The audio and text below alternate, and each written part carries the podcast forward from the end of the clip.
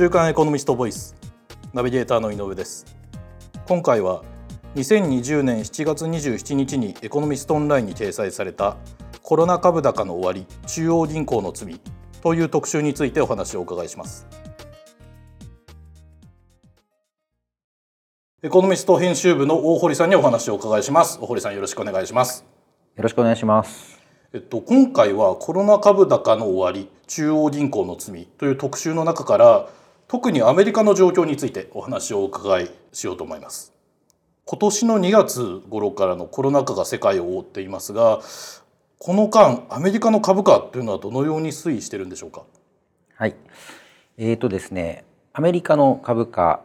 の代表的な指数はですねニューヨークダウ平均株価なんですけれどもえー、30種平均なんても言われますけれどもアメリカの代表的な企業30社のですね、まあ、株価を合計して指数化したものですね。で、えー、実はあのコロナの前は非常に好調でですね、えー、2月は2万9,000ドルと、えー、まあ史上最高値ペースを更新してまして3万ドル目前だったんですね。えー、ところがまあすでにあのこの頃ですねあの中国ではあもうコロナは拡散してましてですねあの、まあ、世界にも、えー、コロナの感染が拡大したんですけれども、えー、とやっぱり3月に入ってですねあのアメリカがひどくなったということでですね、えー、それを受けてドーンとこのダウも下がってしまいました。でその2万9,000ドル台だったものがですね3月の23日になんと1万8,000ドル台まで下がってしまったということです。で、えーまあ、これはあのコロナの影響ですね。あの、えー、人物金が移動しないということでですね。あの経済活動が停滞したんでですね。あの下がって当然なんですけれども。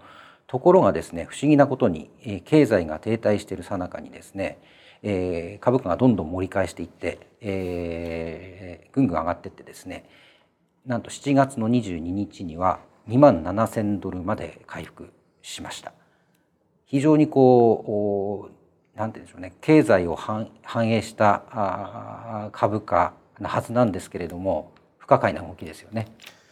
そうですね。本来であればその実体経済を反映して株価というのは当然動いていくものなのでしょうが今お話もあった通りアメリカではその今もコロナ禍は収束しているわけではなくそのそれどころかいまだに飲食店の営業を禁止している州だとかもいくつかあったりすると。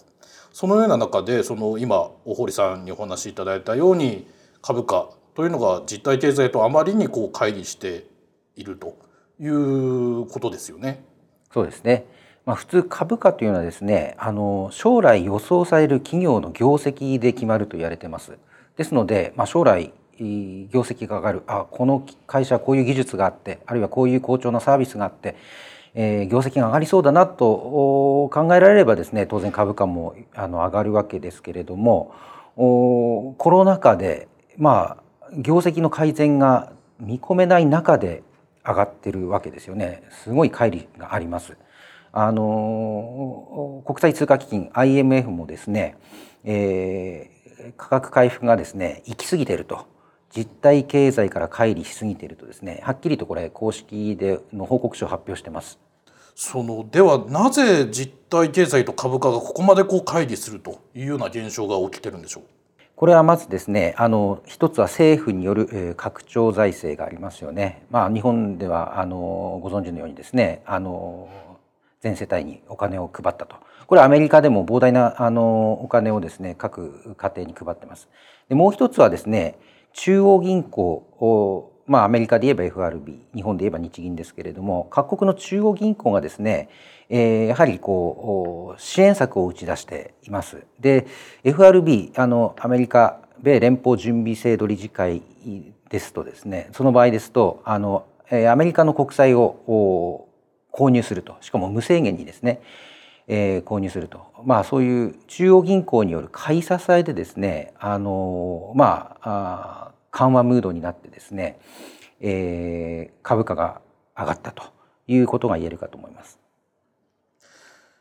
そのような中央銀行による株式だとか債券だとかのこう思い切った買い支え政策。これにはその問題というのはないんでしょうか？はい、問題はたくさんあってですねあの例えば FRB の場合ですね買ったのは米国債だけじゃないんですね、えー、ジャンク債と言われている債券があって、まあ、これはですねあの、えー、あまりこう業績が良くない企業が発行する社債ですね。あの投機的水準というんですけれどもあのほとんどもう博打のようなですねまああ有料企業が発行する社債ではなくてあの非常にリスクの高い、えー、社債までもですねまあ緊急ということでですね FRB が買いました。えー、まああ天使が堕落した債券ということで打天使債なんていう名前も付けられてますけれどもこれが非常に、えー、効いていてですねあの株価があ株価株式市場へも波及したというところです。ですのでですねあの、まあ、問題としては本来こう市場原理に従えばですね、えー、買われるべきではない会社の社債なんかもこう買われてしまっているわけですよね。えー、健全じゃないこう市場になっているということが言えるかと思います。その他の問題点というとどのようなものがあります？一番重要なものとしてはですねインフレの懸念ですね。まあ、これだけあの大量のお金をばらまくと、まあ、ヘリコプターマネーなんても言われますけれどもあのお金がですね増えるほどですね価値は希薄化するんですよね。そうしますとあの、まあ、お金の価値が減るわけですからあの物の値段が上がることになります。物価高騰ですね。えいわゆるこれがインフレーションというものなんですけれどもあのこういったヘリマネー政策ヘリコプターマネー政策お金をばらまく政策を行うとですね、えインフレーションのひどいものハイパーインフレの懸念っていうのが必ず出てきます。で今回もそういう危険がですね、えあるんじゃないかというところであの指揮者があかなりこう警鐘を鳴らしていますけれどもじゃあどのくらい大変なのかというとですねあの実はあの日本でもですね、ハイパーインフレになったことがありましてですねそれは太平洋戦争の直後です。で、なぜこれハイパーインフレになったかと言いますとあの戦費をですね稼がなきゃいけないということで当時日本の GDP のですね9割にも上る戦費をですねあの国債で賄おうとしたんですね。で国債を大量に発行しましてでそれをですねあの政府が発行した国債を買ったのが実はその時の日銀だったということですね。日銀の国債引き受けによってですねまあ、ハイパーインフレが引き起こされてしまったということで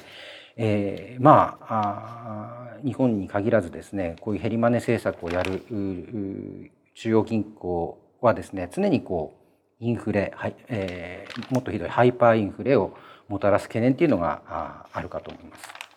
その今回の世界的なコロナ禍だとか今大堀さんにお話しいただいたその日本の敗戦時だとかのその非常なそのなんて言うんでしょうその非常時非常事態とはいえその中央銀行が、えーと、無制限にというか国債だとか市場に出回ってる株式債券だとかをこう買っていくとハイパーインフレが起こってしまうこうリスクがあるっていうことですかね。そうですね。はい。なるほど。ではその現在のようなそのヘリマネ政策というのかな？ヘリコプターマネー政策はそのいつまで一体続いていくんでしょう？あのコロナ禍がこれえー、収まらない限りはですねあの延々続いていく可能性っていうのもありますただ一方でですねあのヘリコプターマネーを続けていれば当然ですね、えー、FRB の資産というのがねものすごいあの膨らんでいくわけですねで、えー、実はこの、えー、ヘリコプターマネー政策アメリカでもですね異例かつ緊急を要する場合のみ行うという前提があります。ですので、まあ、実は今回もこれを実施するか否かでですね非常にこう際どい判断があったと言われてますけれども、えー、そういった感じでですね、あの少し経済が、まあ、改善の兆しを見せればですねもしかしたらヘリマネ、えー、政策も終焉する可能性もあります。でポイントはですね一つあの、米国の大統領選ですね11月にありますけれどもやはりあのトランプは再選をかけてますからあの、まあ、経済をバックアップするですね姿勢をこう、えー、強調したいわけですね。えー、ですのでまあそのあたりで、えー、もう一度ですね、まあ、ヘリマネを続けるのか続けないかの判断が問われるのかなと思います。なるほどということは大統領選の少し前今年の秋ころが一つのアメリカでのヘリマネ政策のもしくは転換するのだとすれば一つのポイントになってくるかもしれないとそうですねですかね。はいわかりました。ありがとうございます。今回は週刊エコノミスト編集部の大堀さんにお話をお伺いしました。大堀さんありがとうございました。ありがとうございましたこちらの記事はエコノミストオンラインにも掲載されています。ぜひご覧ください。